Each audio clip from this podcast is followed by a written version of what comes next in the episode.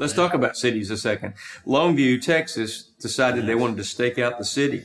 Correct. Um, I was actually attacked in my living room during a Bible study. A young man did forty thousand dollars worth of damage. Yes. Then he was normal again and apologized, and they wrote a check for the damage. And and next thing I know, the local ministerial alliance asked me to come tell them what I was doing about spiritual warfare because our crime rate was the highest it's ever been in every category. Murders, rapes, and robberies were through the roof. They were. And so in January of 2017, we staked the entrance to all 30 places where you get in the city of Longview.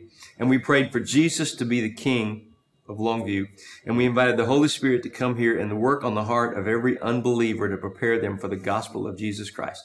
Hmm. And amazing things started happening. Crime dropped 45% in How 18 much? months. 45% 40 crime dropped 45%. In 18 months. That's that's that doesn't happen naturally. There's something when you have that big a statistic, you have to credit that to the Lord or Amen. you know. So we've staked out every year. We put a new issue on the stakes each year. This last year we put no witchcraft Yes. and no sexual perversion. Amen. Those are the two things. The other day I got a call from, speaking of cities, I think I got a call from a guy in, I'll just call it West Texas. I won't tell you where it was. Yeah, I probably don't need to do that. And he said he went to the city council meeting and the police chief stood up and said, well, crime has gone way down. We don't know what's going on, but crime has gone way down. We don't see a reason for it. And another councilman said, well, and we've got these businesses moving in here. This little town, we've never had businesses moving in here like this. It's gone crazy. And another guy said, well, we've got a housing development because of the new businesses. It's just like a domino effect. It's great. And another guy stood up and said, well, I know why this good stuff is happening. We stake the city with these verses on Bible, verses on tent stakes. You need to look up Steve Hemphill. So this retired general called me and ordered a whole case, which was 250 stakes. You can't make this stuff up. God's word is still powerful. He's still It's- on the throne and prayer still works. It's the word of God. That's right. Yeah. Yeah. That's awesome. So it's fun. I've got so many stories. They finally taught me into doing a podcast. I do a podcast called Battle Plan Right. with Steve Hemphill, and it's on all the podcast networks and also on our website. Our website is active-faith.org. And I think it's in your notes for the for the show too. So I just want to share a story. I know we were, my brother and I were over at, uh, we were at another city. I'll say, I'll be vague too. and uh, this sweet little lady wanted us to come to her house after we had finished this meeting. We were like, sure, you know, we, we weren't in any rush or anything. And so we follow her to her house. She gets out and opens the door.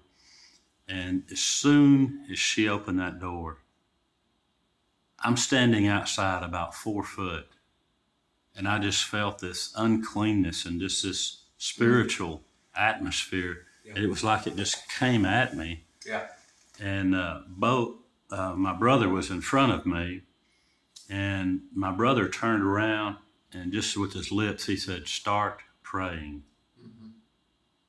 And he sensed it too. I thought, Yeah. well, I'm not the only one. yeah, So we go in, and she takes us into the living room, and we sit down.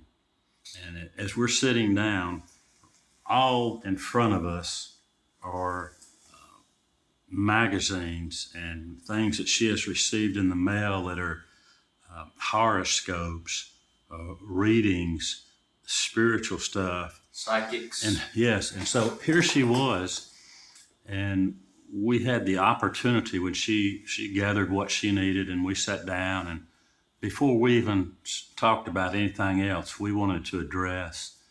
And I mean, I'm in her house, so I was a little bit like, yeah, you know, this is this is her place. So we said, you know, uh, how how did you how are you getting all this? I mean, it was just all over the place. Yeah. You know, little magazine rack holders. yeah, And she said, Well, I was sitting at home, widow lady, one night, and someone came on the TV at night and they said, You know, are, do you feel lonely? You know, Yeah. do you have bouts of depression? You know, we need to get you hooked up with this spiritual leader and and she gave him a donation and that's how it all started she gave this person a donation on TV, and before you knew it, said in her mailbox that she had so much stuff coming in from all these different uh, people that her mailbox was so full that she would just take it out. And so we sat there and we uh, told her, let's take all this stuff and let's go put it outside in the trash can. Let's just get it out of your house for now. Let's get it out of here. And then we sat there and we began to pray for her. Mm. And she just began to call out upon the Lord. She began to cry. Wow. And it was just such a dramatic thing. And, and I mean, you know, this is not in Africa. This is in East Texas. Okay. Right. East Texas, a little widow lady. The last thing I'm expecting to experience. And she breaks down and starts crying. She said, I should know better. You know what she said? What? She said, My father was a Baptist preacher. Oh. And my sister is just on fire for the Lord. And she's been telling me this as well to and uh, She didn't want to listen. yeah, but That loneliness overtakes us, and we let symbols into our home Yes. that allows the enemy into our home. Yeah. In fact, I got two real recent stories I want to share with you that are really targeted at other problems today. I did a I did a little interview on uh, Jacques Bouillon's podcast not long ago. He's part of the Glenn Glenn Beck network, and a lady in Portland, Oregon, heard this interview. So she calls me with several questions, and her last question was, "We're very worried about." Fraud in the local elections here in the Portland area. Uh-huh, yeah. What would you recommend for that? Well, nobody ever asked me that before. But what pops in my head immediately, which I think is the Holy Spirit nudging me, I said, I think I would write no fraud on the front of these stakes. The verses are on the side, but the front is blank. I'd write no fraud and I would stake the voting locations, four stakes for each voting location. She said, Oh, that's a great idea. I just got some stakes in today. I ordered from your website. She said, I'm going to do it today. She did it. The next morning, it was national news. Fraud has been discovered in the early voting in the Portland area election. We've got to recount all the early votes because of the fraud. Only God, she called back and she said, You're right. God's word is powerful. She said, Now I've got another question. I said, well, What is it? She said, We have a superintendent and a curriculum director who pushing the transgender agenda. And they're wanting to show pictures to my fifth grade boy. I don't want him to see. So I went to the board meeting to contest this and they're, I'm booed by the teachers union and booed by other, other, uh, administrative staff, but it's being pushed by the curriculum director and the superintendent. She said, what would you do about that? I said, I think I'd write no transgender on some stakes and stake the administration building. She did that within two weeks, they both resigned. Hmm. She said, You're right. God's word Power. is powerful. We need to realize we not only have the protection needs that are on the sides of the stakes, put on the front of them or right on there somewhere too, no fear. No anxiety, no depression, no uh, gluttony, no. I, I need some self-discipline. Write the things you need or the things you're trying to expel on the stakes too, and it makes it even more powerful. The Word of God is powerful because He spoke the world into existence. That proves it. But we're children of God, so our words also have power. When we say no fraud, guess what? It's going to be no fraud because the Word of God's backing it up, and we're on God's side. It's like when David said, "Who is this uncircumcised Philistine?" What was he saying? He was saying. We're circumcised. That's the that's the covenant sign. Yes. They're not they're not in covenant. Therefore, I don't care if he's thirty feet tall. Doesn't matter. We're God's on our side. Give me my slingshot and five stones. By the way, you know why he wanted five stones? Is Goliath had four brothers.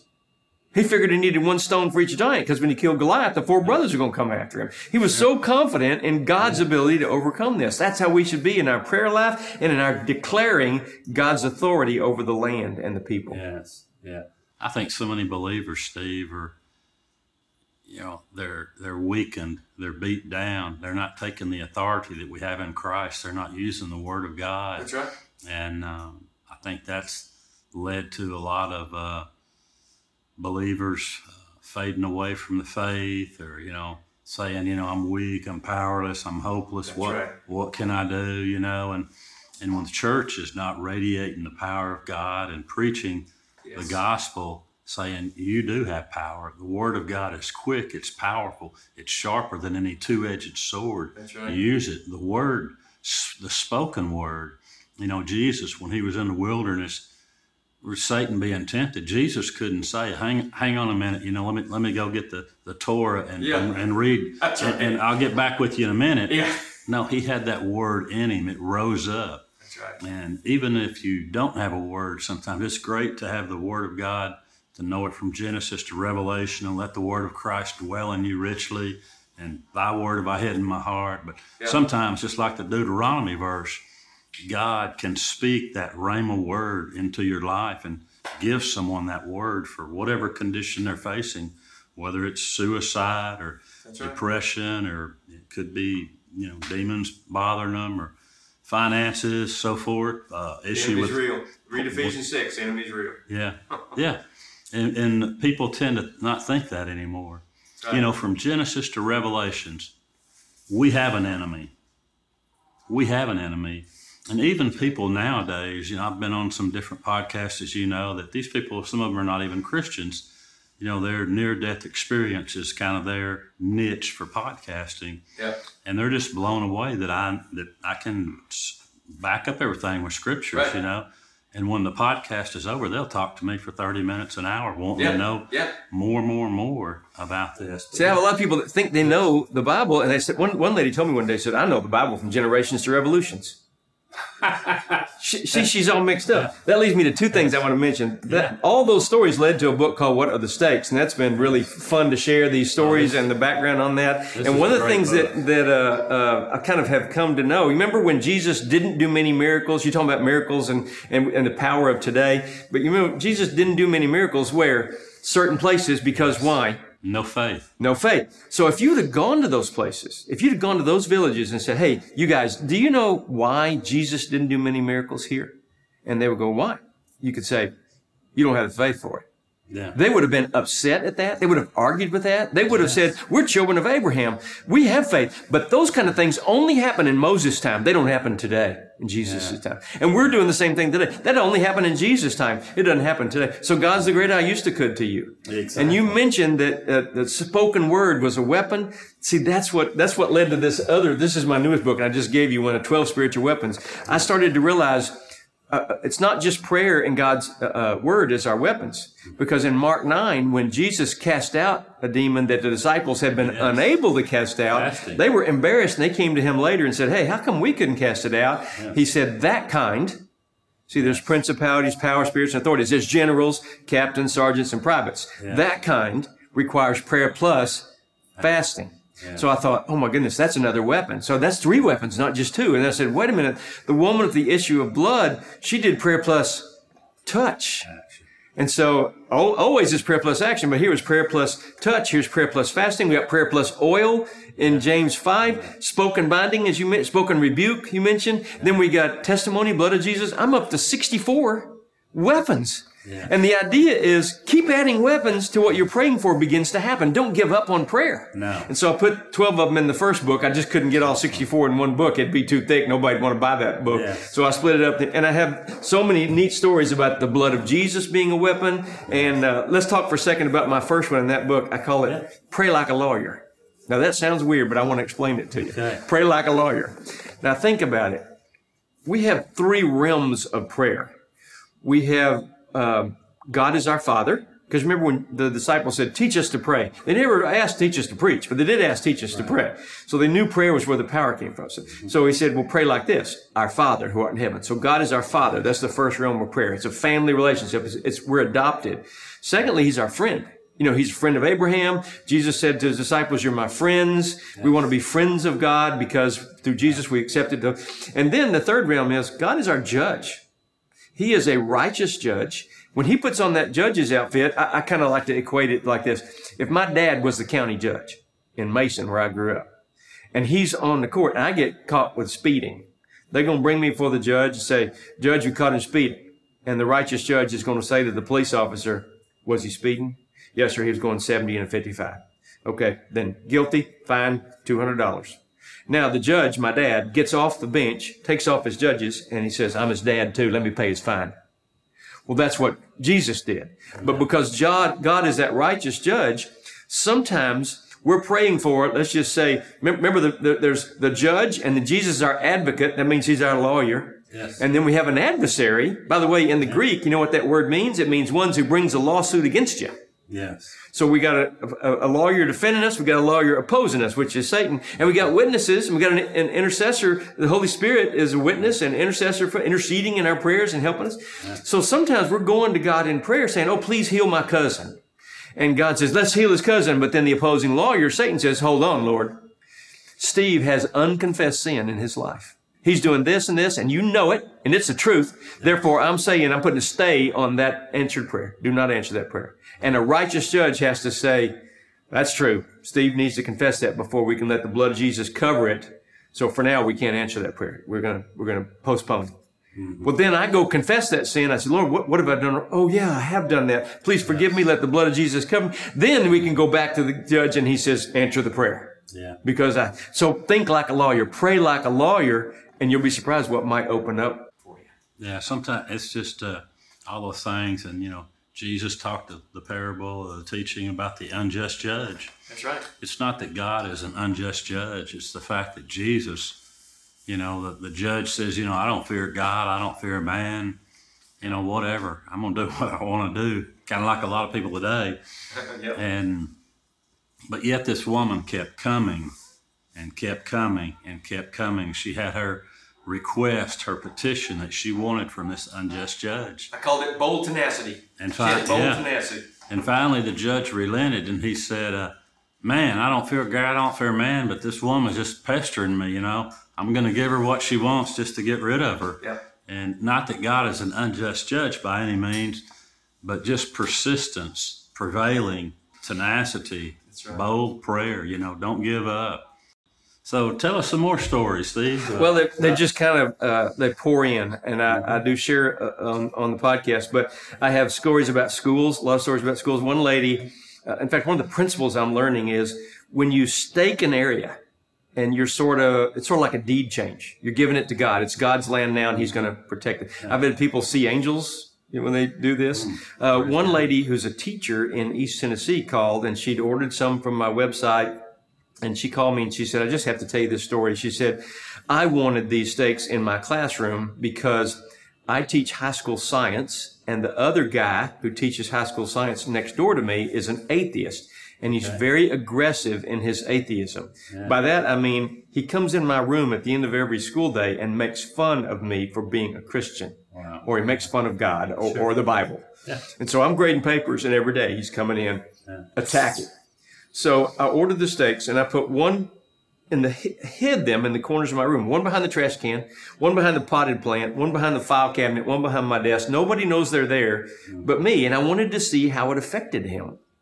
And said that afternoon he came in and he took two steps in my room and he stopped and he got a really scared, funny look on his face and he turned around and he ran out of my room and he will not come back in my room. He hollers at me from the hallway, but he won't set foot in my room. And she said, God's word is powerful. You're, Yes. you're right. And I also had a teacher in, in Little Rock that heard me speak in Oklahoma, got some stake from Little Rock, and two weeks later she called and said, You're not going to believe this. Now, I love it when they start with, You're not going to believe this, because I'm going to believe it. I've heard it all now. She said, I teach high school special ed, severely handicapped children. Two of my kids this year have an uh, IQ of uh, 50. They can't count past five. They, they can, uh, I think, or four. I think it was four. She said they know some other numbers, but they can't get them in sequence in the right order. She said, so I staked the room and prayed, read the verses. The next day and every day since then, they can count to a hundred. Both of them. Wow. I said, how many mental health conditions have an element of, of demonic or spiritual warfare that we don't even consider? In fact, I, I was walking up to a booth at a Christian convention, the uh, NRB convention, National Religious Broadcasters. This last year, it was in Dallas. And I was walking up to the booth, uh, the exhibit for the Ark. You know, the Ark that's in Kentucky that's the full size. And I had been there the day it opened. And I love their exhibit. I love the program. And this lady sees me. She's working at that booth. Blonde headed lady starts walking up to me, and I'm walking up, and there's this big, you know, picture the ark and all this. And I just said, "Ma'am, I love what you guys are doing. I was there the day it opened. I support your ministry. I, re- I love Ken Ham." And, and she looked at me and she said, "You're Steve Hemphill." and I said, "This is in Dallas." I said, "How, how do you know me?" She said, Do you remember the lady from Memphis who called you because her son was 17? He's a great kid till he started listening to Billie Eilish music, satanic music. And then he now he's having hallucinations and he's cussing in every sentence. Yeah. And I said, Yes, I remember you. Your son got put, uh, diagnosed bipolar and put in a psychiatric hospital on five kinds of medication. She said, That's right. And you told me to burn all the uh, connections to the Masonic Lodge and the Shriners that were in our home and to put verses around his room that the nurse, it was in COVID, so she couldn't even see him in the hospital. The medication didn't help. He's still cussing and, and hallucinating. Yeah. And, but I can't even visit him. So she, she, uh, we have a free document called How to Stake Your Property. Uh, this is the this it's a free download on our website and it just describes the verses are on the back and describes this as a prophetic act and you're invoking God's power and his word in that area where you're staking. And so we told her to download that and make a bunch of copies of the back page that has all the verses on it and put them around his room. Put them under his pillow put them in the corners put them under his bedpost. She said she's crying now. She had tears streaming down her face. She said we did that. And the next morning he was fine. He led a Bible study for that wing of the hospital. She said, and he wears, we have these wristbands, 1 John 4, 4, he that's in us is greater than he that's in the world. And then we have the little plastic cards with the same verses as the stakes. She said he has a card in his pocket and a wristband on it. He teaches at Bible camp. He's never had another problem. She's crying. She's saying, you're right. God's word is still powerful. Thank you for reminding me of that. Yeah. Like I said, you can't make this stuff up. They call me every day with more stories. I don't even know these people. So there's people right now trying to uh, plan to stake out the election places all over the United States because I think election uh, integrity is in question right much now so. and pushing this transgender agenda. There's no greater slap in the face than to say, well, God made me a man, but I'm a woman. God made me a woman, but I'm a man. God made a mistake. So I'm really not what God made me. That's the, that's the ultimate spitting in God's face, if you ask me. And we're deceived. We're deceived by an enemy who's unseen. Our enemy is not another person telling me we're stupid. Our enemy is, is not flesh and blood. Read Ephesians 6. That's what it's all about. Amen.